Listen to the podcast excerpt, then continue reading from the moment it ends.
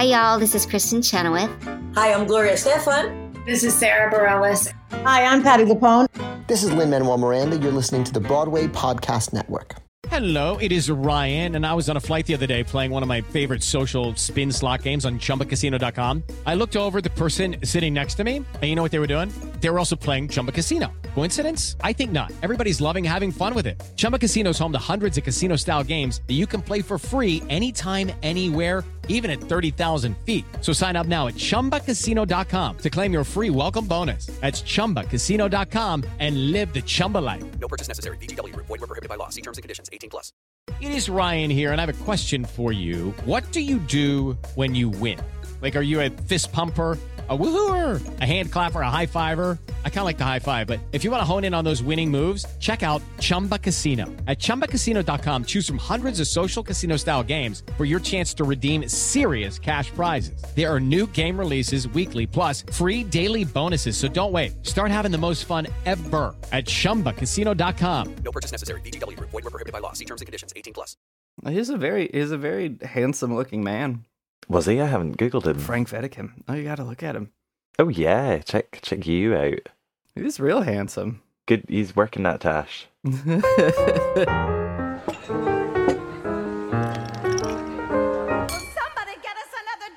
Anyway, Spring Awakening. Spring Awakening. Oh yeah, that's the that's the answer to the, the quiz question of the way. we gave our listeners a question at the end of I last know. podcast. Perplex them. They've been thinking about it all week. And we told them that if they answered this question, they would know what musical we were talking about today. Mm-hmm. The question was, for those who maybe forgot, a Supreme Court justice described the source material for this musical as prurient. What musical? Remember that, Jimmy? I, I remember very well. I've been using Prurient all week. yeah, you're just working it into your into your daily conversation. Gosh darn it, you're so prurient. Gosh darn it, you're what overly sexualized. yeah, exactly. You've been saying that. I mean, it's Glasgow, so you can say it everywhere you go. Uh, Everyone's running around with their bloomers around their ankles. the controversy, exactly. It's, it's Do they disgusting. wear bloomers in Scotland? No, I don't think anywhere wears bloomers anymore. Um, We do. I I wear. I'm wearing bloomers right now. Oh, okay. So it's a different world out there. A Supreme Court justice described the source material for this musical as prurient. The source material we're talking about is the German play Spring Awakening, which of course was the inspiration for the contemporary musical Spring, Awakening. exactly, which is great. Hooray, we're doing. So Spring if you Awakening. guessed that, well done. Good for you. congratulations, Yay! you win absolutely nothing. We interrupt our program to bring you this important message. Uh, we should record the bit that I'll put at the beginning. What the the um disclaimer? Yeah, Spring Awakening is a show about dirty things. We're going to talk about dirty things a little bit. Phil, stop. stop listening. if you if you don't like hearing about sex, rock and roll, or teenagers, yep, this is not your episode. get out. but no, just just stay and mute yeah, it. just just just just let the whole thing play. Listen to it with a responsible adult who can explain to you what all of these things mean. If your mother is not in the room with you right now, Yeah. go get her and get say we're going to listen to this together. You can hide under her apron. Exactly, and you can have a lovely conversation at the end about what it all meant. Okay, and then together you can sing "Song of Purple Summer," Sing the song of Purple Summer and feel good about yourself. You can figure out what that means. exactly. But how prurient it was. It really well, and that's what it's known for. And in a way, do you know what? It actually really was. Like, they weren't trying to mince their words in their prurience, Frank Wedekind, because it's not just like, oh, you know, we're going to talk about sexuality. Mm-hmm. We're going to talk about rape. We're going to talk about homosexuality. We're going to talk about atheism. You know, there's child abuse, everything that you can imagine. we we performed the play at my college when I was maybe a freshman, um, and I think I don't know if there was some confusion, but it seemed very much like a, a back end capitalization on the musical's recognition, Right. But they couldn't get the rights, and so they did the play instead. Oh, okay. Which, oh, who knows if that was a good choice? yeah. But it is it is a dark, dirty play, especially for something written in you know the late 1800s. That era is not known for its dark and controversial thing. Everything was illegal. Everything was taboo. And yet here was this little play. It was it did it get banned?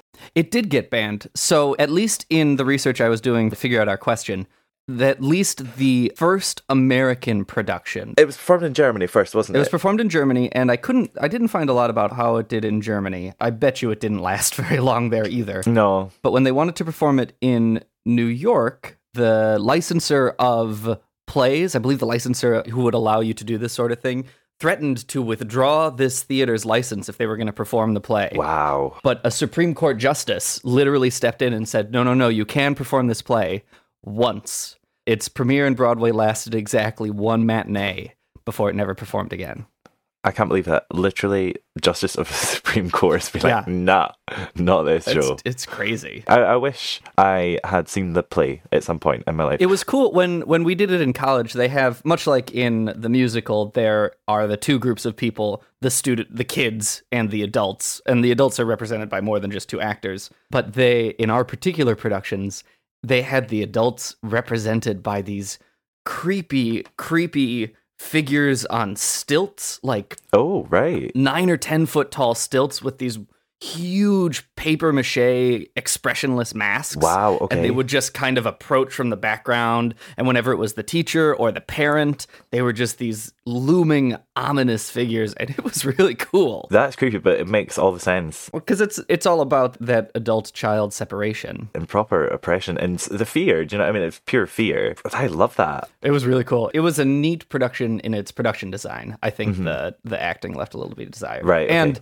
the script has not aged well. No, it really hasn't. And because I've, I've read the script, I've never seen it, mm-hmm. but I have read the script, and it is extremely archaic. And I think you really need to, as a director, like I think you really need to think carefully about cuts and things like that because there is a lot that just comes across almost as trivial nowadays. Guess that shows you how far we've kind of come on, but It's true. you don't want your audience laughing at this because you want that message. it's really ambiguous. The famous scene, which you know remains in the musical, when Wendla and Melchior are in the hayloft, Yeah, get down to it. they get down and dirty.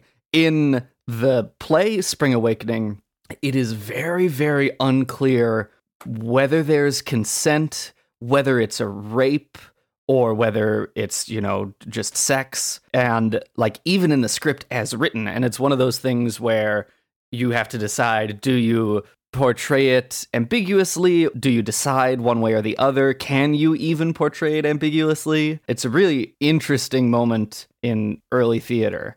Well, I think it is definitely supposed to be a rape, but just because of kind of how the play proceeds, and we'll get into this in a bit when we talk about the differences between the musical and the play. But I think that is that's kind of the most interesting. I I at least remember when they were tossing it around in college that they had quite the discussion about what that interaction was. Yeah. Well, I mean, at the end of the day, it's a really difficult one to do anyway because Wendla didn't have a clue what was happening. So Right. and we're, I mean, did Melchior really? Well, I guess he probably did. Well, yeah, they use that as justification later to say that of course he knew what he was doing. But in a way, he also didn't. But I I guess it's just that's the point of the show. Which is why it being ambiguous is interesting because it is such the point of the show. I mean, hell, on the musical, that's the cover of the album, is that moment. for its time, it was so advanced, like so advanced.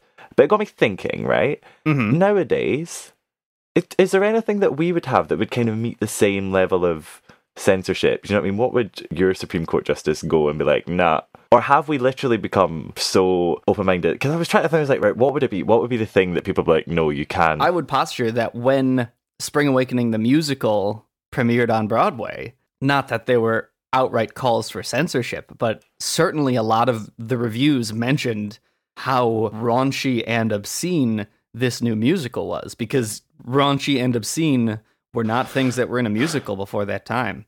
I think this may be the first cast album with the parental advisory sticker on it. When did Avenue Q happen?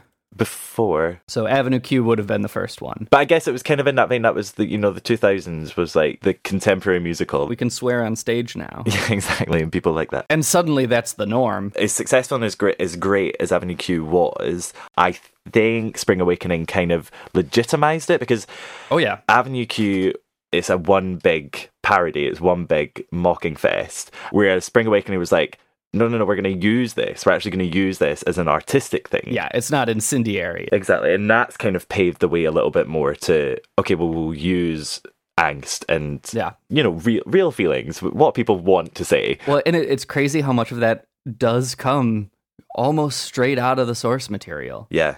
I mean, it's it's a laundry list of of tough topics. Oh my god, it's it's it's ridiculous. and it is ridiculous. And do you know what? True story. For the record, I love Spring Awakening music. I absolutely love it. But I didn't. I used to resent it so much. I used to resent it all over the place. B- before I'd ever listened to it, before I ever knew anything about it. Of course. All I knew was I was like, well, they swear in it. I think that's disgusting. Um, I was like, uh, there's just completely unnecessary. And I was like, it's just like teen angst, and it's just trashy, and there's no point to it. I was like, it was Yeah. just nonsense. You know, where's the artistic content there? Shut up. Um, but then listening to it and actually learning about it, I kind of slapped myself across the face, and because I realised that. Oh no, they're dealing with this artistically. It's it's an it's a topic that has not been covered yet on a musical stage, For sure. and they're dealing with it in an extremely relatable way. I think it's a beautiful show, Yeah, and I think it it certainly it's im- an important show. Mhm. It, it feels important and portrays itself with some importance, which is against the grain of a lot of Broadway stuff. It brought the kids to Broadway. That's it. You've just hit the nail on the head. The kind of this kind of Broadway.com generation that we've got where kids are they're just getting so invested in it. Mhm. I genuinely think it was Spring Awakening that just turned all that around. I really like that this this Broadway.com generation. Oh yeah, I mean that's because I'm one of them in a way. You know I mean, I'm a little bit That's- more mature, but I've always wondered, like, maybe this has happened before for other generations, and Spring Awakening is just what brought our generation to Broadway. yeah, yeah, yeah. Whatever the case, whether it brought our generation or young people, it has the same effect for the world. It's, it, it's just it is what it is. It's a great way for kids to kind of let loose and be like, yes, me, that's me on the stage. Uh, now we all know that I am an emo. And naturally, the whole world knows. Exactly. But in terms of its content, it really screams of that kind of like emo generation. Do you know what I mean? Just because Absolutely, the- absolutely. this beautiful like metaphorical language that they're using, Mhm. it does kind of ring of your Panic at the Disco is your Fallout Boy. Like, I loved all that music because I was like, oh my god, you're speaking to me. You know, so that- And it does the same thing in content too. I mean, these kids are the emo generation of 1906 Germany. exactly. and they're, they're going through the same problems and having the same teen angst motivated by the same parental apathy and adult apathy they have in their life like it's all it's all rolled into one it's it's great Let's talk for a second about the actual music, the content. for sure I think it's beautiful mm-hmm. and getting to the stage of unrivaled. Like I love it. Like I'm an arty boy and I love my poetry and all that. And I just think this is great. I remember the first time I listened to it, Mm-hmm. it all completely washed over me. Mm-hmm. I had no idea about any of the plot. I was like, what? Absolutely no clue. I figured someone someone died along the way yeah and there was something about sex. Well done. That's basically what I got from it. but I knew it was beautiful. I was like, this is lovely language. Mhm. And then you go back and you listen to it again, you listen to it again. I, I mean, I didn't realize the kind of content and the, the plot of like The Dark I Know Well until I was like listening to it in bed one night and just like listen to it. yeah But at this stage, I'm like singing it in the shower and all this. I'm not really responding to actually what I'm saying. I was like, oh no, wait, okay. I get what this is now.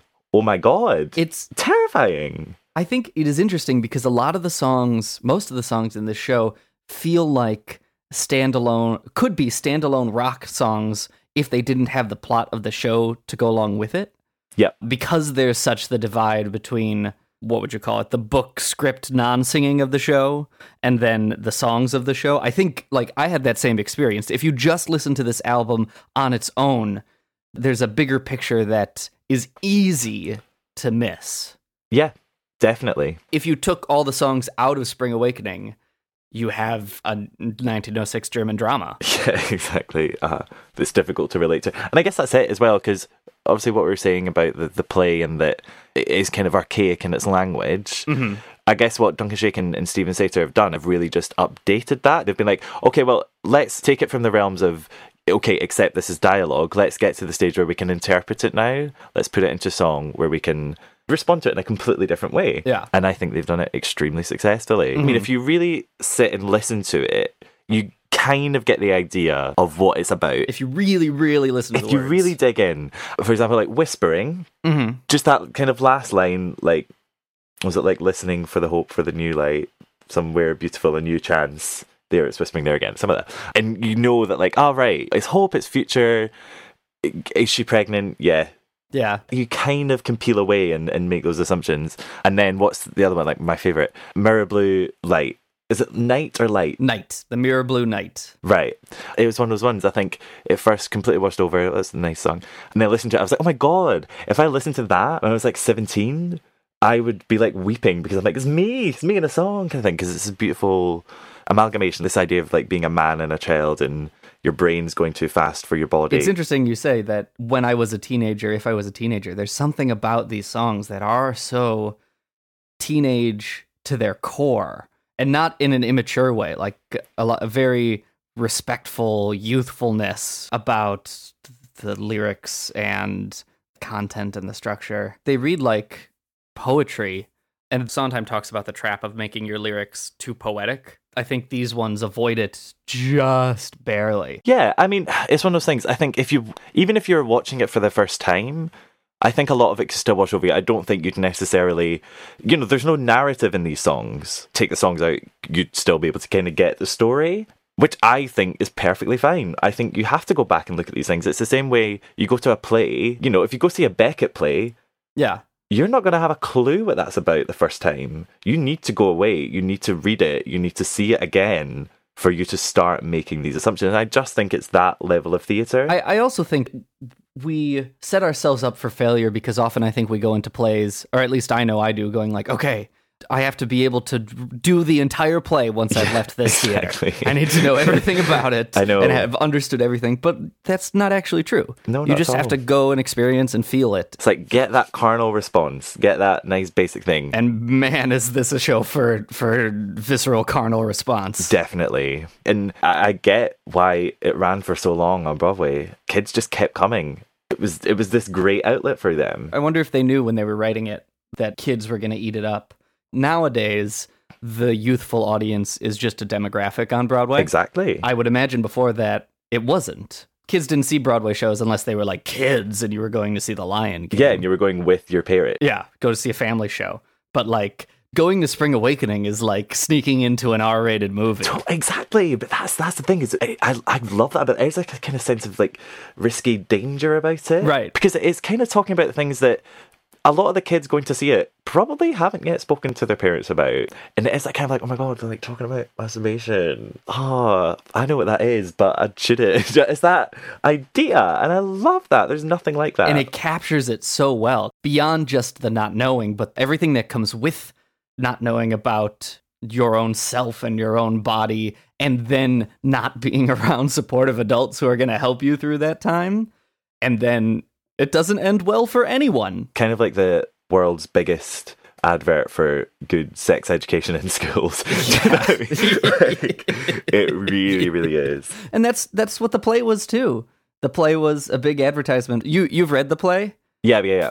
for people who maybe haven't read the play it's a three act it follows the structure of the musical pretty well Yeah, They're about the same. The biggest notable difference that I remember from when I saw it is at the end in Act 3, Melchior is in the graveyard and the ghost of Moritz appears yeah. with either a very disfigured face or no head. I've seen some really bad no head costumes. He has a, you know, they have some words about what's going on. And then instead of another character from the play coming back, a masked figure appears. He's called the Masked Man. It is a weird bastardized Deus Ex Machina where he comes down and explains away or like chastises the audience for the naughtiness they've done and why they, you know, should be spreading these things. It's vastly interpreted that this masked man is just the playwright, is just Frank Wedekind. I think he actually played it in the first productions in Germany. I think he he did. that would make a lot of sense. I think it. I'm glad it's not in the musical. It's like the narrator coming out at the end of the storybook and, you know, going, and that's why, children, you shouldn't talk to strangers. Exactly. And it seems kind of patronizing. It, it- yeah, it is a little bit. But I guess in those days, you've managed to stay to the end of the play, you could still probably be that naive because there wouldn't be any teens going to see this. I wonder who did go to see this thing if it was so censored and so Right. yeah, and and like especially going to a, a play like this was not something you could just sneak into. No. I'm sure people knew. Yeah, I guess it would have had its audience. There would have been people who were like, well, I'm just going to see it. I'm not going to like it, but I'm going to see it. That's even with the musical one of its successes. Like the, it very famously had onstage seating when it was on the original Broadway production. You are reminded the entire time that you are experiencing this with many, many other people. Everyone is watching this. It's not Melchior's private sex journal that he gives to Moritz that you can read in private. Like even when at the end of Act One, when Jonathan Groff and Lea Michele are going at it, and the whole cast appears beneath them to sing at their face during this intimate, intimate moment. It's very much like we want you to watch. It's you will be exposed to this. And I absolutely love that because it can be uncomfortable at times. Like the scene, the first scene in the hail off when he's like beating her. Real uncomfortable. It's so it's awkward as hell, but you're like, okay, no, I'm going with it. I'm going with it. Or the the masturbation scene. Super uncomfortable. they don't try and decorate it. They don't try and make it arty. No. And I don't think any director ever should. I think that's such a key part of it is that you don't baby or you know, um, what's that word? Uh, like make a euphemism of it. We're gonna say euphemize. Euphemize, that works. That, that makes sense. don't, like don't because that's the Yeah. whole point. Is that you should be shocked. You should be feeling really uncomfortable. It's a it's a shock musical in a lot of ways, especially when it came out in 2006. Yeah. Which is so cool. No one did that. I know, and uh, even on the back of things like Avenue Q, you know, they had sex. They made puppets have sex on the stage. Yeah. Well, no, here in Spring Awakening, we're going to do it for real, and they're going to be kids. Avenue Q, there was still some kind of separation, but Spring Awakening was a story about children, played by children, like for children. It was crazy. That's the again. It's kind of like the norm. Well, There's nothing even- shocking in your musical. Get out. You look at things like um, American Idiot. There's a lot of teen angsty media going around right now. Yeah. And I can't think of a lot that happened before Spring Awakening. no, but then again, it wasn't. It just wasn't the way. Teens weren't like that then. They were still growing into this. I guess like emo. I keep. I don't want to use emo because people put such a word on that, and you know we're real people. Um, but it, it, that kind of culture. Do you know what I mean? Yeah, I wonder if it's just a different color of the same horse. Like whether whether you're an emo or whether you're a beat poet, Yeah. you're still that kind of angsty, artsy, rebellious type. completely completely and i'm not going to relate myself to the beat generation because i don't think i'm that intelligent but it is the idea of like you, you we're all melchior and we're all thinking Right. i am so much more than this and yeah okay i'm a megalomaniac What a sad protagonist, poor Melchior. oh my god melky I, I feel so bad for him throughout the whole thing. i know and well done for casting jonathan groff You know, he was. So, have you watched his cabaret he did recently? Maybe a year ago or so. He, he gives a whole bunch of insight into the casting process. Mm. He was the wild card last choice for Melchior. really okay Before final casting, it was like the first time he was in with the director, and they were like, "Can you sing a falsetto?" And they played one of the songs. I don't remember which one. Well, I'll I'll put a link to this clip in the show notes because he explains it much better than me. But he like does his falsetto, and the director goes, "Oh, that's your falsetto." oh no And Jonathan Groff went, "Yeah, I guess." And apparently, because he laughed at the director in that moment, they were like, "Yeah, let's throw this crazy kid into the mix. Yeah, uh-huh. why Yeah, not? yeah, yeah. He's fun. We'll see what he does." And then he got the part. well done for taking that risk because I think Jonathan Groff is incredible. I really, really like him, and not just because he's pretty, Yeah, just because I think he's great. I He's- really he do. seems super talented. He really does. He does not do well at auditions. I can't believe that. Have you ever have you seen the uh, Seth Rudetsky obsessed with Jonathan Groff? No, Ah, okay, great. I'm sticking that in the show notes. It is so good. Basically, he talks about the time he auditioned for Millie. I think, I assume it must have been the original. Maybe it was the tour. He was like obsessed with Sutton Foster, just like notoriously. So he had learned all the complete choreography uh-huh. and performs it on this interview with Seth Rudetsky because he performed it for the audition panel. Anyway, go watch the video because again, he explains it a lot better. And do you know what? Spring Awakening is a great platform if you want to be famous. Absolutely. So we've got Jonathan Groff, who obviously is now he's well known, isn't he? He's absolutely well known. People know who he is now. Reoccurring role on Glee. He's been uh, he's was on main cast member on Looking. Looking, looking, which is incredible. I have not Um, seen Looking. Oh my gosh, Tommy! really? Yeah. No, As a gay man, I compel you to watch it. really, it's that honestly- I was I was worried that I was going to be offended by the stereotypes. No, it's not. It's that's the thing. Is like there, there's no. That's the whole point of looking. That it's like, oh right, oh gay people can be normal. Oh, that's Great. Oh, that's good. And it is like it's a romantic comedy almost, Mm-hmm. but with with gay men. Well, and so Jonathan Groff and then Yeah. Lea Michele. Lea Michele. I mean, everyone knows who Lea Michele is. I think it is hilarious to me that Lea Michele, after and like, if you actually watch the musical, the character of Wendla is not terribly sexualized, but from the outside, it seems like she's a quite sexualized character, and I think it's developed that reputation. What about Wendla? Yeah. Oh, interesting. Okay. Well, because I mean, you know, you look at you look at the cast album, and and Yeah, I guess. But the whole point is, it's like uh, she's kind of sexualized without you know knowing it. Yeah. without knowing it. Exactly. Like there's a lot of baggage that goes with it. I think making the jump from that to Glee, which is kind of kind of cereal box, kind of granola. where she plays Rachel Berry, who's the most cereal box. Do you know what I mean? like, uptight, like that. I'm amazed that jump worked. Yeah. Like I think you can do that in the other direction if you're Daniel Radcliffe and then perform an Equus after Harry Potter. But to go backwards, I know, I know. Were you a fan of Glee? I wanted to like Glee a lot. Yeah. I liked early Glee. Glee came out right when I was an educator in training, Right? which got me really excited. You know, I was off the heels of my show choir career in high school. Uh huh. And then I think the writers took too many liberties with what is believable as high school drama. Yeah. And I also think, on the one hand, I applaud Glee for it a lot, but I think Glee turned into the after school special show. hmm Like, what issue are we going to cover this week? Yeah, yeah, yeah. And it is, it is hard to be a downer about that because, of course, what wonderful things to celebrate and to put on television that haven't been put on television before. Yep. I think it's a little a little trying for your audience if every single week is a new issue show. Mm. It's like protesting everything. Mhm. If you protest everything, you're protesting nothing. Oh, like that. But then the question that follows is which after school special issue are you going to cut Yeah, from which one do Glee, take? Tommy? Yeah, And like, no, no, please, no, I'm not, don't, nope, nope, not touching Yeah. that one. Yeah.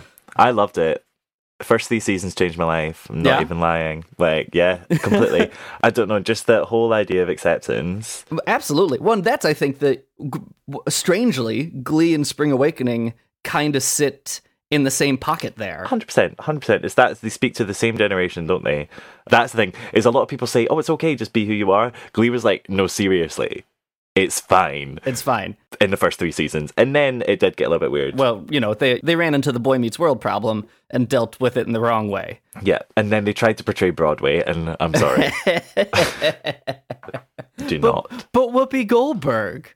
I didn't actually watch those episodes. I just know that she was in it. Their portrayal of Broadway is obscene. Um, there's a part where Santana ends up going on as Fanny Brice for Rachel Berry. Oh, we, we did talk about this because she's just like there. She literally just like rocks up and is like, "Well, you know it, so you do it." I'm like, "Okay, equity. I'm calling equity because Oh, what?" And if people think, "Oh, but it's so easy to get on Broadway," But it, it's like when Mickey and Judy were in small town Ohio and they were like, "Oh, we gotta save the pet shop. Let's put on a show. Come on, everybody." I know, but come on, she would get fired anyway. She didn't Probably, get fired yeah. because she cried or something. I don't know.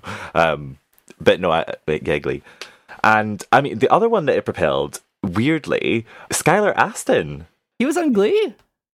No, he was in Pitch Perfect, which is even bigger than Glee. He was in Spring Awakening. Yeah, yeah, yeah. He was in Spring Awakening. He was Georg. I now understand. He was because do you remember when I was saying he got the wee curly bit? He was the one with the curly hair and the Wow. glasses. He looks entirely different now. Right. That's crazy. Skylar Astin, so great. I love his voice. Wow, he looks so. I would have never put together that this was the same person. The same guy, exactly. with the glasses and the stupid curly hair.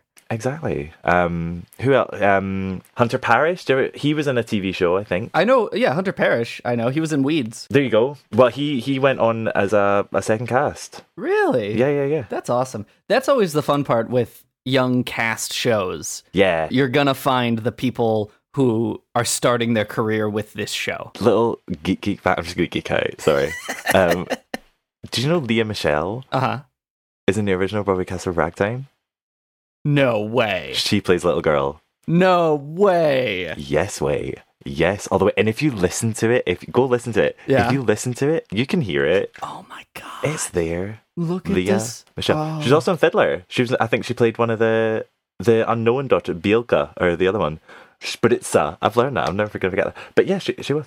She was little girl. She was Tateh's daughter in Ragtime. That's crazy. And then it's li- literally just like a few years later, and she's in Spring Awakening And suddenly she's on a platform above the stage with Jonathan Groff's naughty bits all over the place. with her boobs out. Yeah, she did well, and I I like. her. I think she's great. I think she's great. A talented gal. I don't think she'll ever go back to a Broadway stage Yeah, I could see that. Because why would you?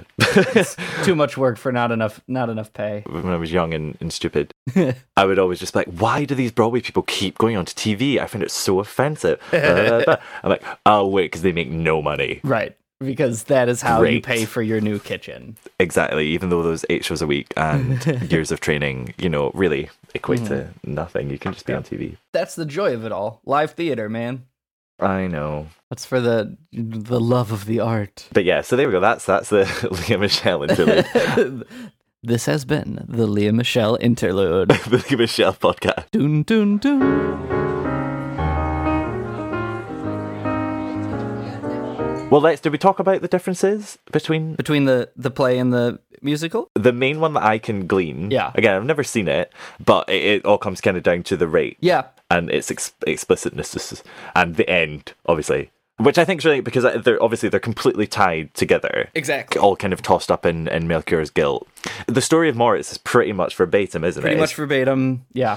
so his guilt for that is is all there, but the Wendla one's done very differently between the two. It's quite good because, well, they're so they are very different. They're kind of like these two bad, and they mean different things. Mm-hmm. But as an update for a contemporary audience, I think that's totally fine. I am absolutely Yeah. fine with it. That it is more ambiguous of consent, and you, you don't really know. Like, Well, and they even, from what I've read, between off Broadway and on Broadway, they modified. they, yeah, they like dumbed it. Well, not dumbed it down, but they just they made they it made more it a, a little more ambiguous. The Act One ending, you know, where where the consent lies. Yeah, yeah.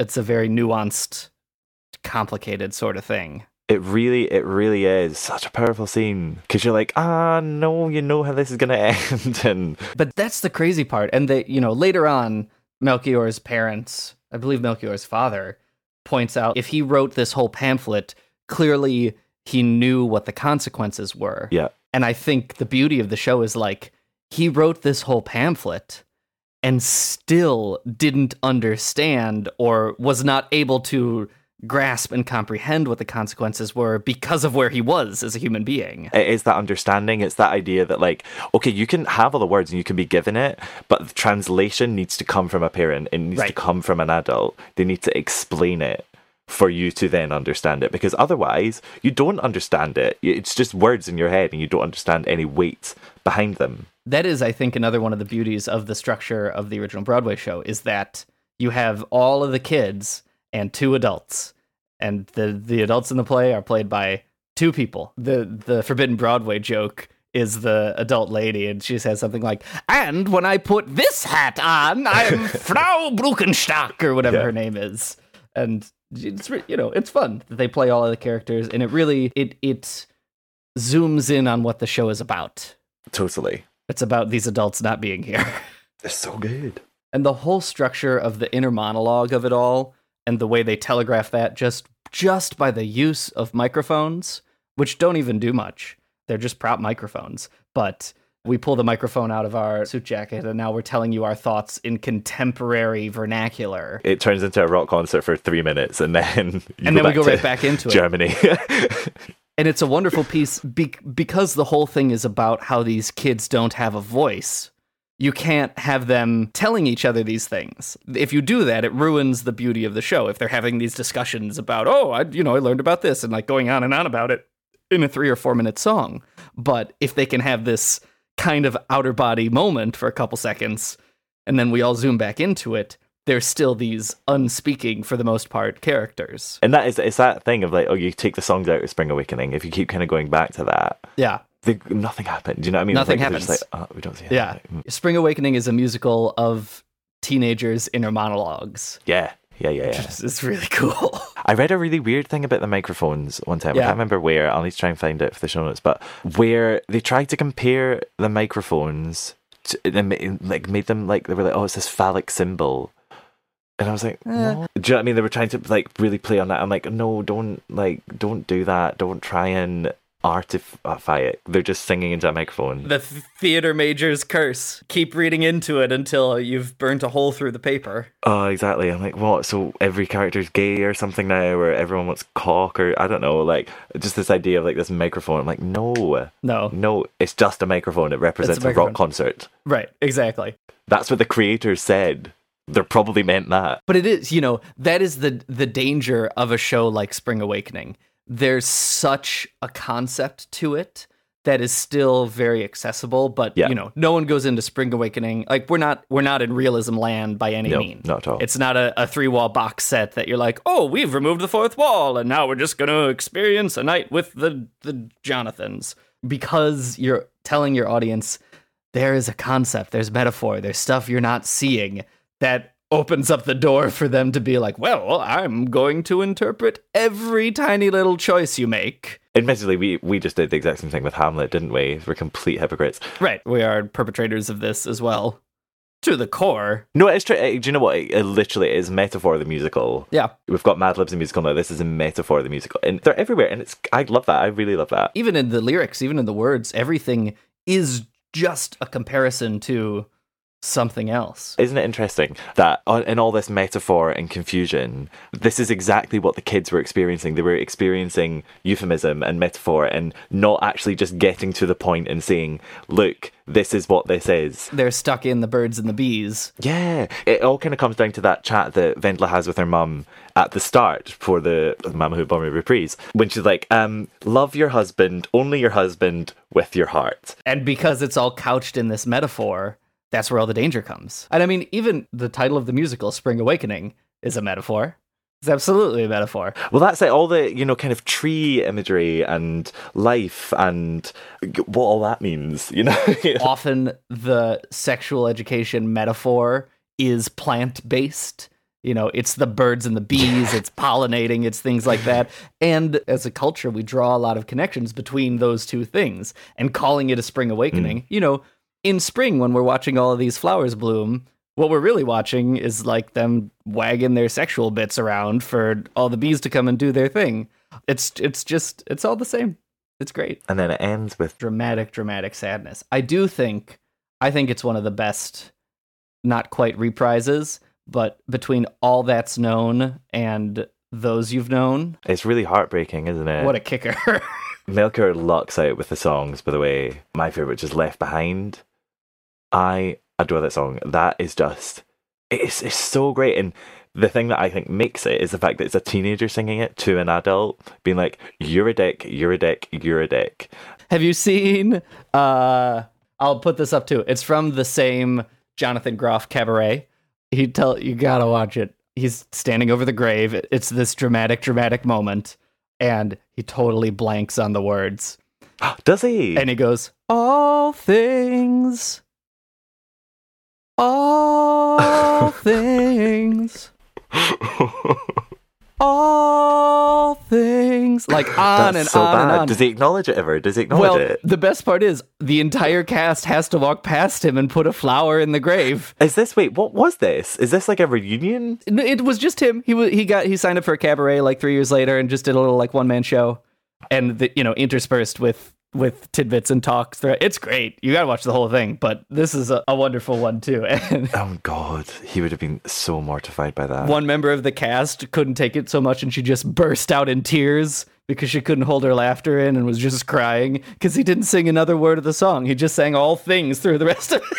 Oh no. And he says like, and the cast album wasn't out yet, so I figure maybe people that just thought that's how the song goes. Right, exactly. I mean, fair, and it's equally ambiguous. So Oh, it's so funny. all good.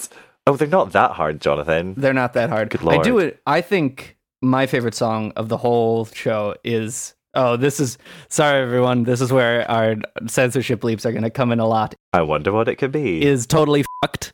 totally bleeped. Yeah.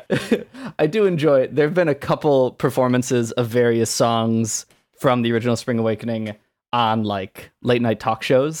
yeah. and they always pre-censor the lyrics. They don't bleep them out. They just fill them in.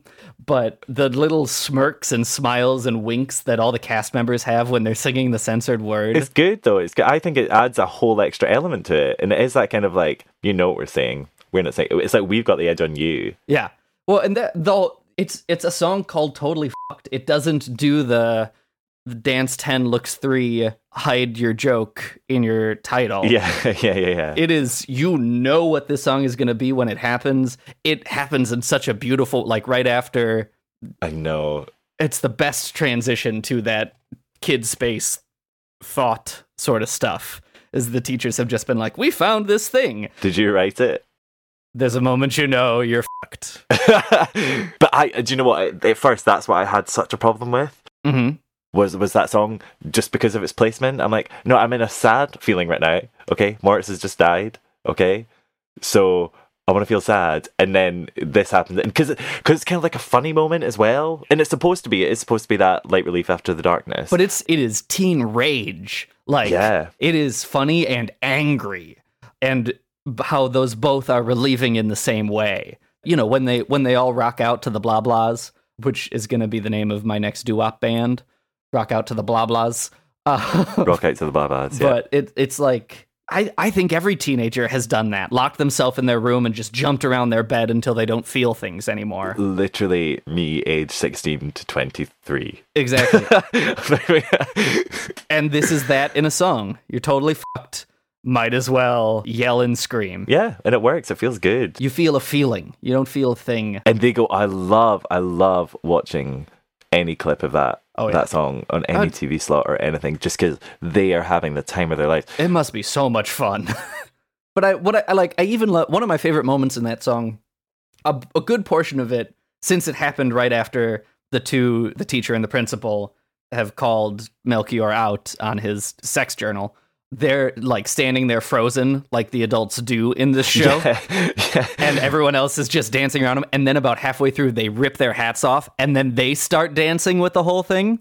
It's a tiny little beautiful moment, but I think it acknowledges like we were all there we were all there, we were all a part of it. And if you watch, their dances are not like the kids' dances. They're, you know, stupid dad dances and mom dances. They're like giddy adult dances, but still from that same kind of fuck it all place. yeah let loose Wow, Let loose. it's great. It's one of my favorite moments of the show.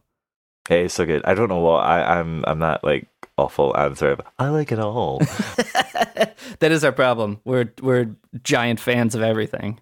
I know i know we really need to get evil we just need to maybe next week next week we just pick a show we both dislike If you if you ever want to get evil, Jimmy, all you got to do is set yourself up with a competition between three beloved Broadway divas, and then tell the internet that one is better than the other two. i know i've been i've learned that from your mistake People will vilify you for eons. I know. Yeah, you're never gonna live that down. But oh well.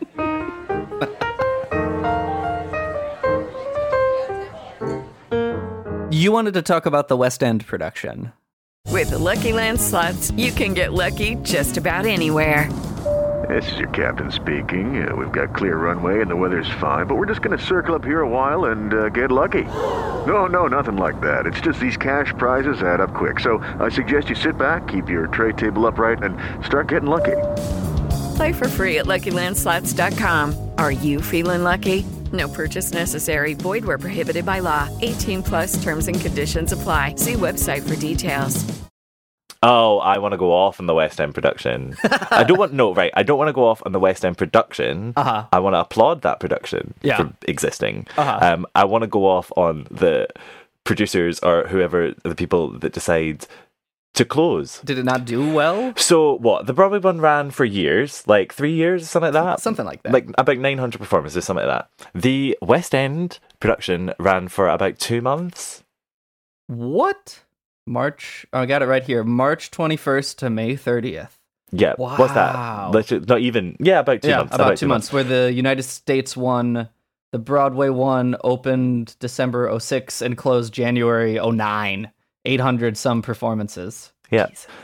This enrages me. So I have so much beef with the West End at the moment. But just because, uh, as as someone who's a massive fan of Broadway, it's interesting we were talking about bootlegs and things over on Reddit. Yeah. Massive fan of Broadway. I, I mean, I it's quite difficult for me to get out there. Quite an expense. When they don't have the bridge yet or the tunnel, so. Exactly. I, so I'm such a champion for that tunnel that's coming. So oh, there's all these amazing shows that go out there that I'm obsessed with and I adore and I think are so powerful and I want them to change me, but I have to just kind of let them surface change me because I'll never be able to see a production unless it's amateur. Several years later. The main the main one that I will always pull out is Next to Normal, Mm-hmm. and that we'll never see that. That's so str- so why do you think Spring Awakening why do you think the producers closed it? Like if you were a producer, I mean, the, the reason it closed was because of poor sales, which is why anything closes. Now, on the West End, our theatres are massive, okay? We have really big theatres, ah, uh, kind of across the board. It went to the Novello, which I'm just going to Google and see how many sheets that has. mm-hmm. 1,105. Now, that's that's quite big, okay? So I'm looking right now. It premiered in the Eugene O'Neill in America, which has 1,108 seats. Was this the Broadway? The Broadway. The Broadway was there, right? Uh huh. So, I mean, it, but you know, you look at that, you're like, okay, it's successful. It's running for years and it's selling out every night. Perfect. Let's get it over. Great. Oh, wonderful. So it transferred into the Novello, and it lasted for Boswell. I, I get it, right? I do get it. I get that you can't have it all. You can't force people into these theaters. Yeah. But you, no one can deny that Spring Awakening is good. It met amazing critical success, like across the board. Everyone was like, yes, this is really great. Audiences who went loved it. It won 12 Olivier Awards, I think. Was it 12? Four. I'm exaggerating slightly. it won four, I mean, it won four Olivier, including the best. Yeah, including Best New Musical, yeah. People liked it.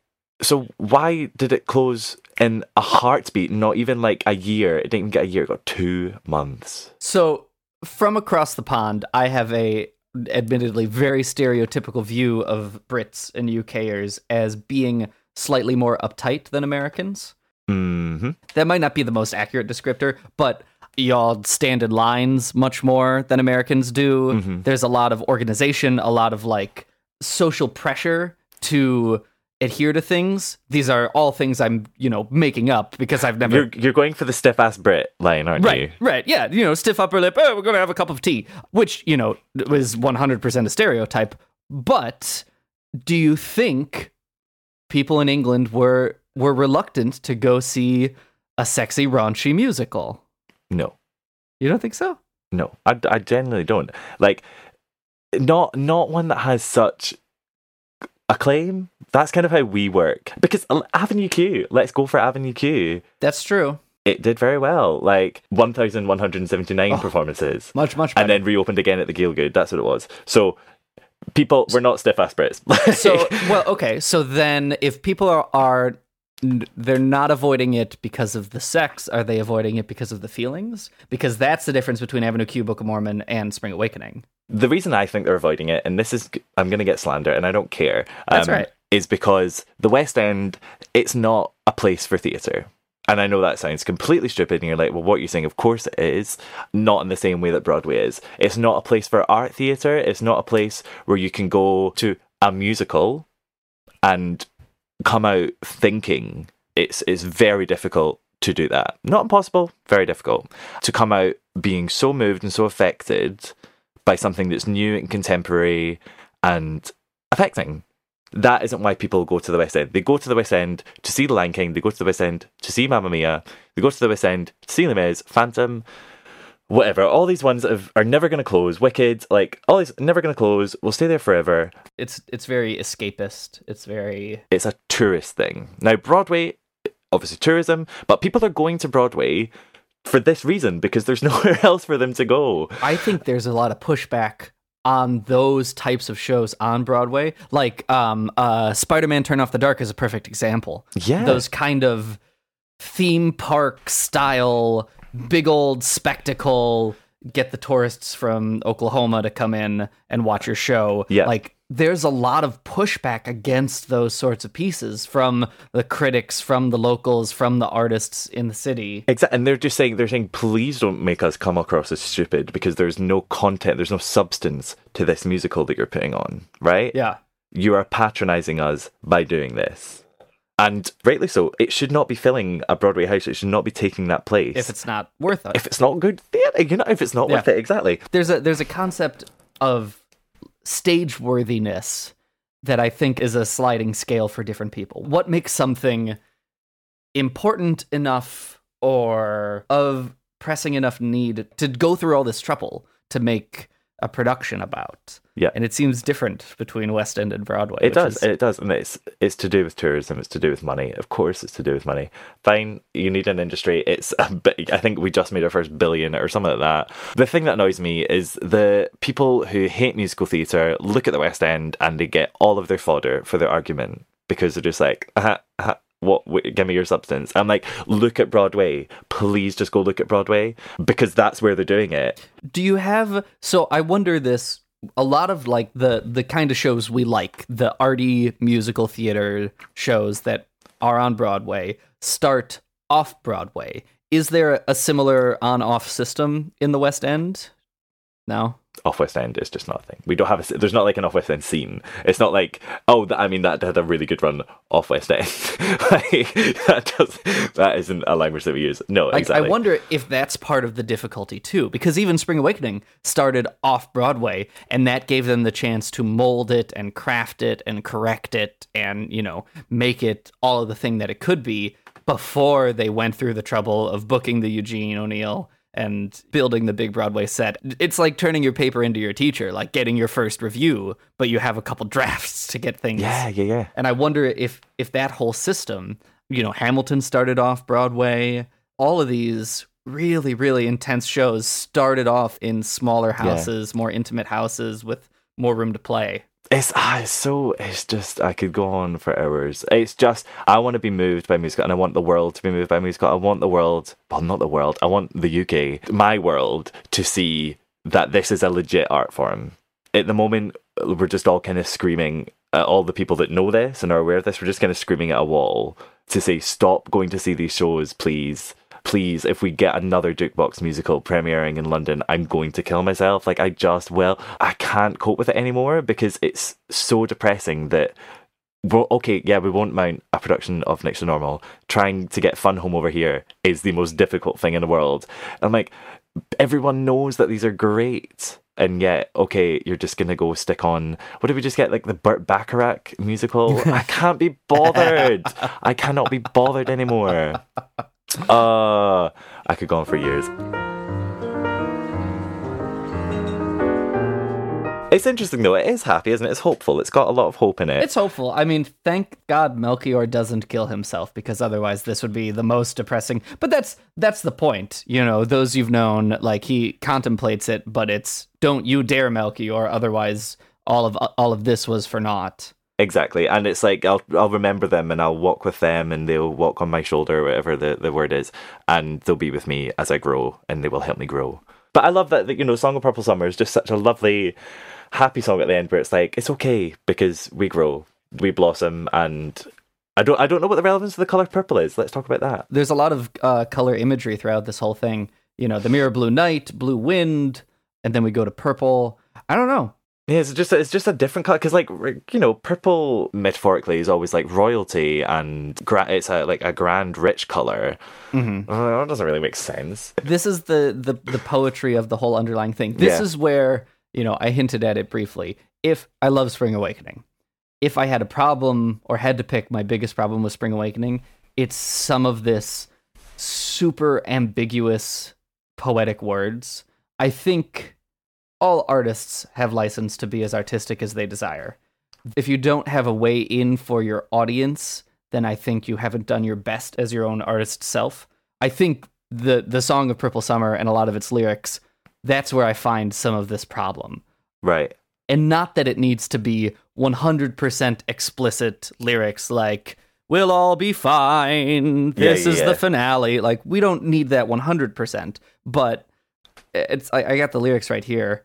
The the first bit's fine, and all shall fade, the flowers of spring, the world Yeah. and all the sorrows at the heart of everything. Like we're moving Yeah. into summer, some of it stays, we're going to like I get that metaphor, but a lot of it is we're we're diving real real deep into metaphorical waters with this and if you're if thank god it comes at the end of a really really intense musical because otherwise you're gonna lose me in your art Right. Yeah. You kind of get mixed because you're still thinking about that all the way to the end. You're like, Yeah. What was the one about summer again?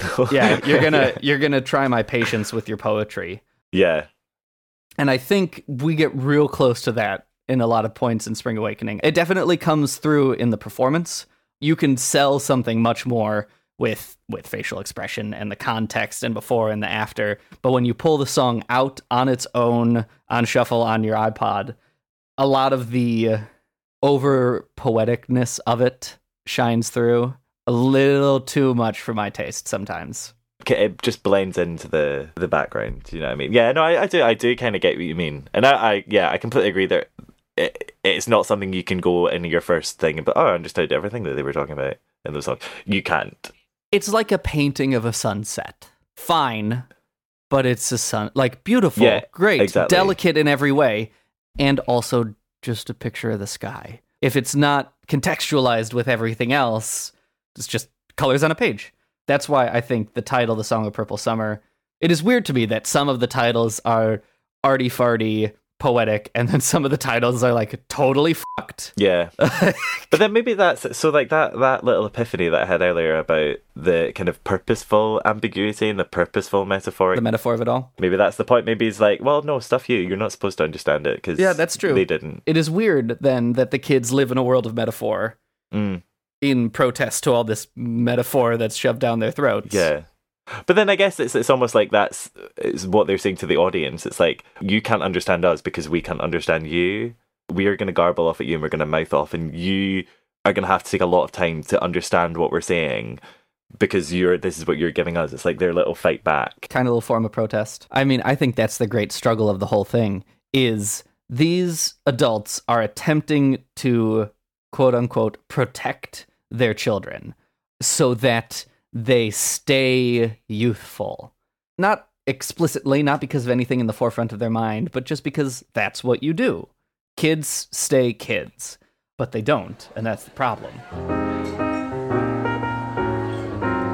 Deaf West. the Deaf West Spring Awakening production, I think, as much as we've raved on about Hamilton, I think the Deaf West Spring Awakening is a more revolutionary production than even Hamilton. I do and I don't.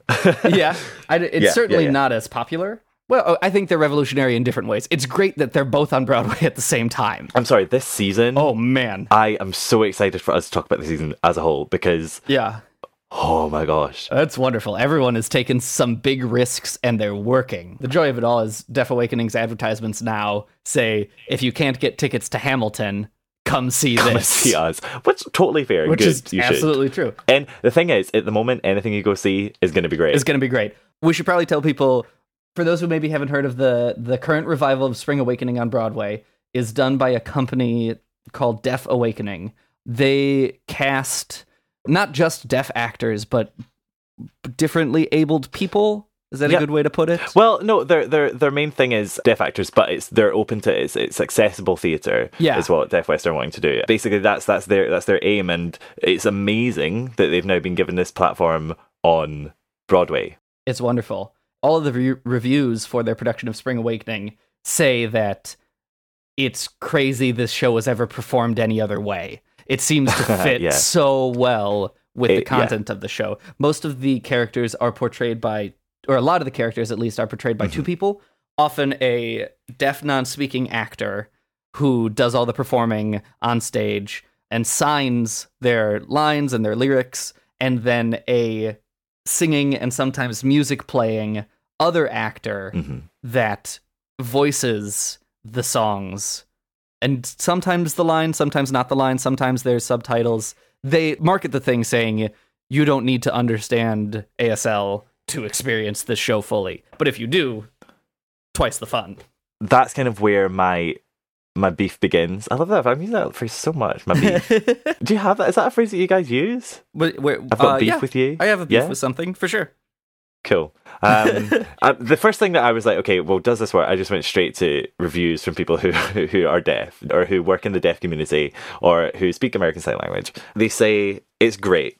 That is their flat. that They say is great, and thank God that this is happening. And I completely and utterly agree. This is such a huge step forward because this should have happened years ago. The thing that they kind of say is that it, it doesn't work. They argue against the point of this is a show for deaf act, you know, deaf people. They say it's a show using American Sign Language for hearing people. They say the main kind of reason for that is they use a lot of a thing called SIMCOM, which is called simultaneous communication, I think, where I would be speaking my lines and I'm also signing. uh-huh What they say is that what they're signing, say they'll maybe sign like two words, Mhm. but they've just said a five minute monologue. i can see that that could be a problem And so the the kind of the deaf people like, well, um, what else are you saying here? Which would be so frustrating. I can completely understand that. The, all the things that they say are great Mhm. are the deaf actors with the hearing actor pair.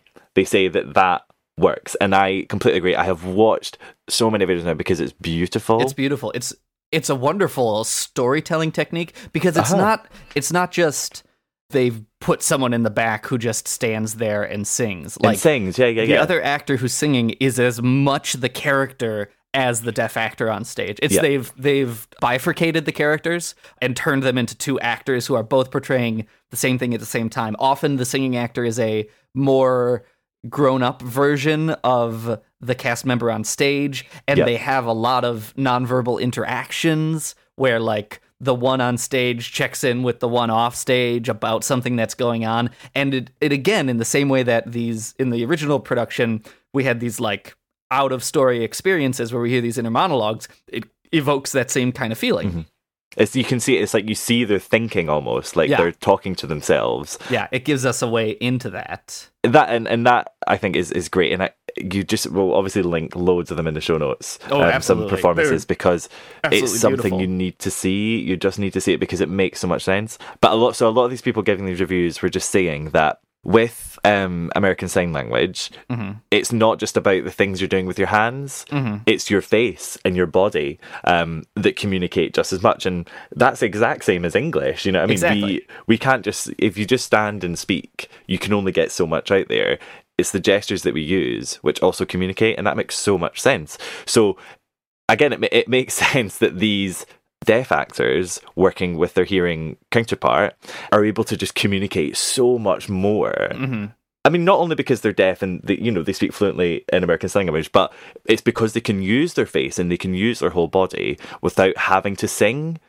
That's so great. Do you know what I mean? That is so so impressive. being deaf is part of the story too. It's not just that they've plopped these deaf actors and then never talk about it. It is, you know, a part of Moritz's struggles in school is that he can't hear.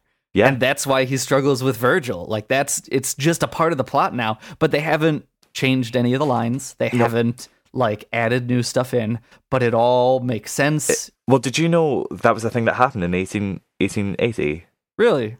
So there was a like a conference or a summit or something where they decided in 1880, like literally the setting of the show, where they decided to ban American Sign Language in the classroom. Really? And they felt if you're deaf, you need to learn how to lip read because otherwise, otherwise, Uh-huh. it's cutting people off. I'm like, well, no, surely the heart of what you're saying is cutting. But hey, classic 19th century. But that's exactly the the same sort of baggage that's in the whole show. That's wonderful. Right. Exactly. So, you know, now when you go to the classroom scene, like you said, when Moritz is trying to communicate and the teacher's like, no, speak. And he, he doesn't know what to say because he has no idea what's going on. because that's not what he does. Yeah.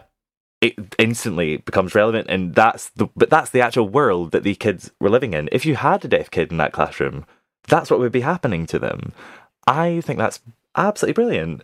I mean, awful, uh, and apparently, apparently, still goes on in a lot of schools today. Yeah, I'm sure. Well, and then wonderful. That's the beauty of art: the fact that we can can show more people this in a in a very explicit setting. for that you know for that reason alone it's, it just it works it's not a weird conceit it's not like it's not something you can tack on i think to any show you can't just like let's do i mean imagine trying to do hamilton Woo! right It it would be very easy with something like this to kind of fall into circus sideshow land. You know, come look at the different and be afraid of it. And this absolutely doesn't, which is there's a lot of delicacy to it. It's very it feels important.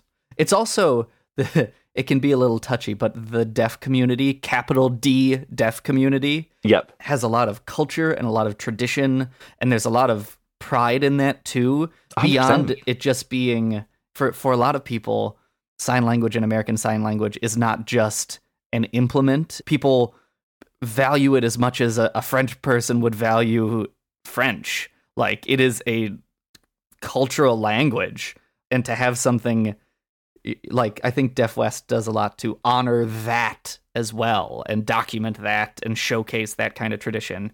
And these, you know, thank God we have productions like this.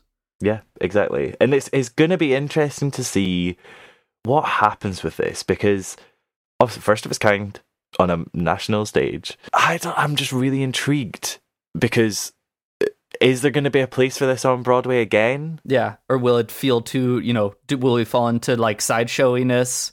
Is it the token deaf show on broadway Or can we reach a point where we have a show that is not billed as the deaf show with deaf actors in it? yeah, it's now Spring Awakening because it works in terms of the art of it and the meaning of it. Exactly. It, it lends it lends itself to it. it. Like they say, why wasn't it like this originally? But like in five years, can we have? Will we have a deaf Roxy Hart replacement in the Chicago revival? and I would I would love that accessible theatre. I, I mean, this is it. It's definitely the conversation that the world is having at the moment about accessibility. Yeah. it was really interesting at the Fringe um, this year, the Edinburgh Fringe, where it, it kind of was flavour of the month. It was like.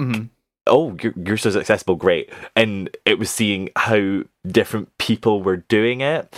Some were very much token, Yeah. some used it reasonably well, but there were little jarrings in casting or things like that. Some nailed it. There was one I saw that was one of the best plays I've ever seen, where the star of the show was the closed captioner, and it, it was just amazing. So basically, it was um, it's a play called Wendy House, When? Okay. Wen- which is Wendy House. Do you have Wendy houses? Is that Is that it's from Peter Pan? Uh maybe um basically it's like a They sing a song. it's like a no it's like a, it's like a playhouse like a little thing you have in your garden Yeah. where you It is from Peter Pan. They sing this song. We'll be quiet as a mouse and build a lovely little house for Wendy. Have you never seen Peter Pan? no That's what it is. A Wendy house. That's what it's from. I don't think it's from the musical, no, it's from but it's the probably from the book. it's from the book, but I remember Right. it because I live my life. I, all my culture memories are through musical theater. Okay, cool. Oh, go. I love that. They had a, a, like closed captioning for the whole show, Uh-huh. and it was like um audio descriptive. Yeah. Do you know what I mean? So it was like I'm describing to you what's happening on the stage right now for people who are blind. The woman doing it was just like I mean, a lot of it was in the script, and the scriptwriter John McKnight is amazing. He's really, really funny. Uh, but it's just in the delivery of it was so like prim and proper, and what you would expect from like an official close captioning, like the sky is blue and uh, the wind is blowing through the leaves. Uh, Joanne goes to pick up a cup from the te-. you know, it's that kind of thing. But she would do it so fun, like so in re- all these like little Scotchisms, and I was like, that this everything that you're seeing right now, this is kind of the pinnacle of accessible theatre. Yeah, they do that with Deaf Awakening or the Spring Awakening revival. The whole thing is audio described too. They have a very a very large blind population that comes to experience the show, but the whole thing's audio described too, and that is absolutely the trend. It's awesome. They did what's it called? Curious Incident kind of spurred it on, but there's a bunch of they sometimes they call them autistic showings of shows. They they meet with specialists and very much run with the house lights on. All the cast members come out to begin with and like introduce themselves. There's all like I hope this is more than just a trend. I feel like this is our next kind of renaissance. You know what I mean? Is is opening into this and being a lot more open to. Well, how can I make this? Yeah, and and and looking at it as more than just a. I think it's easy to fall in the trap of this is the accessible thing that we you know should do or have to do, but finding uh-huh. the ways to use this as further insight into your art. Exactly. Making sure it's not just another layer on top of your art, but that through these different lenses that you're making sure that the art is a worthwhile and full experience from all perspectives. Yeah. Totally. Because certainly this new Spring Awakening show is a great experience for the hearing, for the sighted. And I think a better show because of everything that's in it. It's not just like some band aid on top. Now, I want to talk about, again, in the vein of accessibility, is Ali Stroker, who is in the cast of Smurfy. She is the actor in the wheelchair in the cast. Which is a, a big Deaf West thing, is that you are yourself in many ways on stage. Whatever you bring to the show is what you bring to the show. Exactly, completely. And also, now, her background, do you know her background? No, not at all the Glee Project. We're coming no back to it. way. I'm bringing it back. She, do you know what the Glee Project is? Of course, I know what the Glee Project is. Right, the Glee Project is the best show ever. I mm, love that show. so good. And now she obviously was going to be, you know, doing one of Glee's messages about disability, and obviously we've got Artie there thankfully, she actually ended up being in an episode, and she kind of met with Artie, and she kind of acted as the foil to him because I think he's he's someone who's always kind of resented his disability and wanted to walk again, and she's someone who's just completely embraced it. Right and it's just a part of her. And it's just a part. And she's just like, no, I'm, this is this is hundred percent me, um, which is great because that's who Ali Stroker is as well as a person. That's awesome. Uh, when I saw that she was going to be in this production, I went off. I tweeted about it. I was just like, this is the best thing that's ever happened on Broadway ever. Thank God that this is happening now. Okay, it's 2015, but hey, we had to learn sometime mm-hmm. that you'd put an actor in a wheelchair on a show.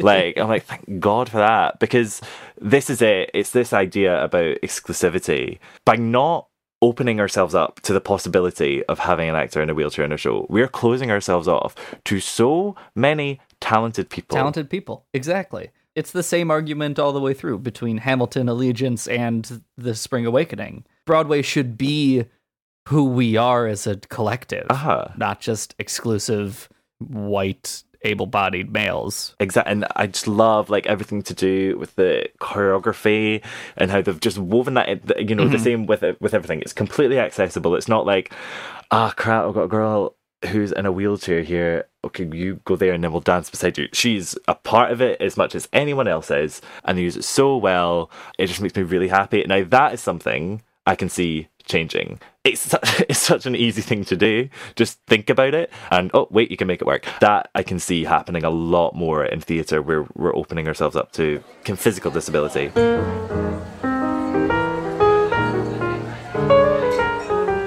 There was something else I want to cover. Oh yeah, nepotism.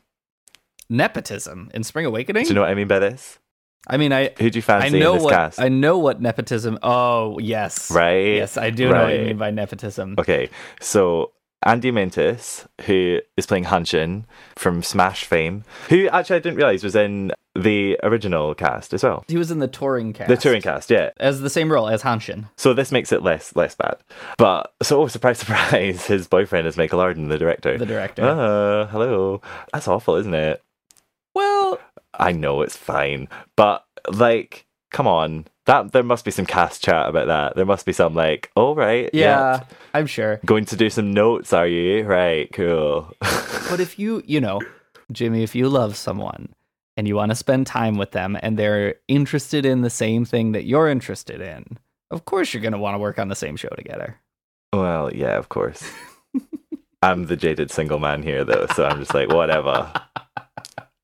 Whatever. I'm a lone wolf. I don't know. I think it's weird. I think I think that'd be weird. Yeah. I a could not direct my boyfriend. Yeah. Well, no, I no, I probably could, but I would favor them. That would be weirder to me. That as as Andy, it would it it wouldn't be the easiest thing anyway to ever give like negative critique. How do you do feedback? So if they what if they keep pushing the boundaries, they keep taking the piss in rehearsal. Mm-hmm because then you have to bring a relationship into it. Right, which is that can get messy. You have to be like, well, look, you're pushing this because you're my boyfriend, and it's like, no, I'm not. Yeah. Well, then why are you pushing it? Right. Because I don't know, whatever. So you're just being a dick. Yeah. So they've already kicked out the cast. But you know, let's go home together tonight. What? You can't do that. That's the showbiz relationships. Showbiz relationships. When else have they ever worked? Never. I don't. I mean, I wonder how many other times that has happened on Broadway. Oh, it's probably having quite a lot. Well, I mean, Fosse and Gwen Verdon. Yeah, that was. I was trying to think. Fosse and someone, and Gwen Verdon was who it is. Yeah. They were they were in love, weren't they? He favored her over anyone and was like, "What do you want to do? You're extremely talented. Here, you have the main part." So, and no one would ever question Fosse. So, I, I bet you. I wonder if there are union rules about it. That would be if there if there are any union representatives in our audience. yeah, I know. Are there I don't know. relationship union rules? It's part Exactly. of the part Or of your- Andy when you your if you want to let us know how it feels, because I know you'll be listening. Oh, Um, God. He's a big, big fan. That'd be funny, wouldn't it? Oh God, I would be so embarrassed. I know. I will need to like stop trash talking people on this, just in case we get huge. Do you know what I mean? It's like delete, delete the Oh, we'd podcast. the worst. We we love you, everyone, No, I know. except for you, Helena Bonham Carter. I like you. That's a one-sided. You're the only Well, person in the world. You can. Th- th- she can write her fan mail to you, Jimmy. Yeah, thanks. I expect that later. And Krysta Rodriguez, let's talk about. Oh, you don't like talking about actors. I think this is funny. I do. I think this is really interesting about us. I just never remember their names. Is the problem? But do you like? igno- Do you like? Are you like a fanboy over actors, or are Not you? not You're just particularly. Uh, yeah. I guess it's interesting though, Yeah. because this is where we is where we differ. It is absolutely where we differ. The concept of stage dooring would never appeal to me. oh my god, it's the best. I know, and y- yeah, right. I I watch you get so excited about the whole dang thing. I know. Like, but it's not. It's just I'm about the art. Like I enjoy them as as craftsmen. I don't idolize Van Gogh for who he is. I idolize Van Gogh for his work. All right, I know. Yeah, I know what you mean. That is a nice way of putting it. But it's but it's different. It's absolutely different, and I understand it and respect it. I just know I'm not that way. but again, I, I I come at it from a point of view. Like I still respect these people as actors. Like I was about to say with Krysta Rodriguez, Mhm. she, I think last year got diagnosed with cancer. That was really huge and very scary. Thankfully, she's absolutely fine and she's she's had the all clear and she's in remission. I don't know how what the words are. I think she's still getting radio. I think that's the thing. I think she's still getting radiotherapy, Mm. but doing short. Or, I don't know something. Someone Something. out there can tell me. But I'm just like mad respect for that. That's the kind of thing. I don't. I'm not like into like mad celebrity culture, like who's sleeping with who and all that. I really I don't have time for that. Uh-huh. But I will look at your talent and I will judge you on it. It's the the man who just spent so many minutes talking about nepotism in Spring Awakening. The cast doesn't have time to talk about who's sleeping with who. Well, no, in the sense of I think it's unprofessional. I was coming at it from a professional standpoint. I wasn't Uh-huh, like, uh-huh. I wonder what they're drinking. I don't know. What do people think about when they're sleeping? I don't really know. What what kind of bottled water they enjoy? Yeah, exactly. Like, oh my god, obsessed. Um, I know fan culture is fascinating. it's terrifying.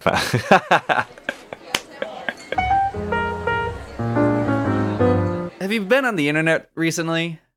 no, I never use the internet. What is It's the worst, Jimmy, because I can never find something to watch. Like on YouTube Like on YouTube or on YouTube or on YouTube? or on YouTube. There's nothing at all. Jimmy, I wish there were more videos on YouTube. Well, guess what? What?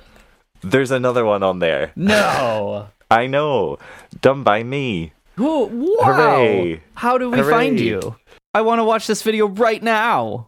Well, there's links everywhere. Everywhere. Literally everywhere to go to my channel. Please, if I, because I know a lot of you come from Camp Musical Mash, which is absolutely legitimized because it's great. Um, but no, I'm not calling you camp, by the way. That wasn't even like I mean, I f- camp I f- Tommy. I feel Uh, I feel pretty camp most of the time. it's fine. That's my influence. Um, co- come check me out. I haven't really done anything yet, but I will now. I've just been moving. So go and yeah, subscribe to me and and because Tommy and I are friends, Uh huh. we'll always have different content, Always. which is good, isn't it? You know, So it's not like oh, I'll subscribe to one and the subscribe You're, to them all. we're never, we're never, you're never gonna see the same stuff. We're so if you don't bases. subscribe to him, you're gonna miss out on things. You're gonna miss out on some things. I've already already up there. I've got a Book of Mormon parody as well. It's hilarious. so there you go. Huh hilarious. Come say hi to me over there. Do it. Do it, internet. Jimmy, Yes? I have a question for our audience. How exciting. Aren't you excited? I'm excited I'm, about it. I'm shaking. and if they figure out this question, they know what we will talk about on our next podcast. Oh my gosh, maybe someone will, will do it this time. Maybe someone will tweet at us the answer. Wouldn't that be exciting? Yeah, but don't Would it- tweet the answer because then they will spoil it. Right. Jimmy, what if no one listens to our podcast I know. and we're just sending this question out into, the, ether? world. And It just floats into nothingness. right. If a if a if if a podcaster asks a question in the middle of a podcast, does And it no make a sound? to hear it. it. Does it exist? This Are- is this is Are they the justified existential in their- questions of our days. You know, how they spend their weekends. That's the, that is the huge question. The question is Jerry Herman infamously reused this Hello Dolly medley in a later musical. The subject of the song that he reused the melody in is also the subject of our next podcast. Interesting. Ooh. Book of Mormon, isn't it? It is Book of Mormon. Jerry Herman's famous Mormon musical. Yeah. He was a stalwart Mormon. Was he? I don't think that's I don't think no. that's true. I actually fully That's not don't think that's, not true, from at all. content of his Wouldn't shows. that have been great though? He always looks so happy. I know. I don't know if He- Jerry I Herman think, knows I how to think frown. He probably was a really happy guy. Like It's- it's probably I true. always get that impression. So yeah. So true. tweet us what you think Tweet that us- could possibly be. Tweet us. What what what on earth could we be talking about? at this time.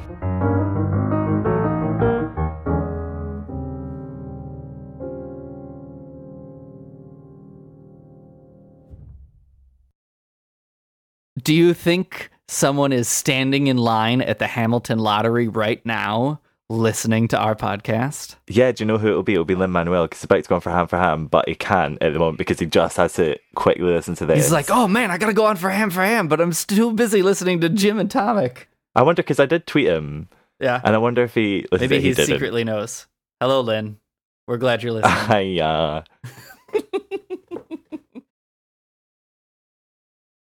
Hey, it's Leslie Odom Jr. here on the Broadway Podcast Network to tell you about the Rise Theater Directory, a program of Maestra Music. Rise is a national online resource designed to connect and empower backstage and administrative and creative theater professionals from underrepresented backgrounds.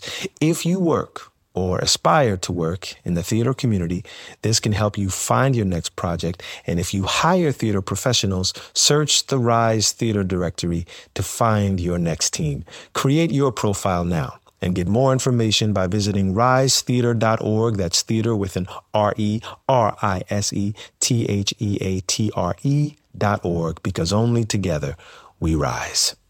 Step into the world of power, loyalty, and luck. I'm gonna make him an offer he can't refuse. With family, cannolis, and spins mean everything. Now, you wanna get mixed up in the family business. Introducing The Godfather at ChumbaCasino.com. Test your luck in the shadowy world of The Godfather slot. Someday, I will call upon you to do a service for me. Play The Godfather now at ChumbaCasino.com. Welcome to the family. No purchase necessary. VGW Group. Void where prohibited by law. 18 plus. Terms and conditions apply.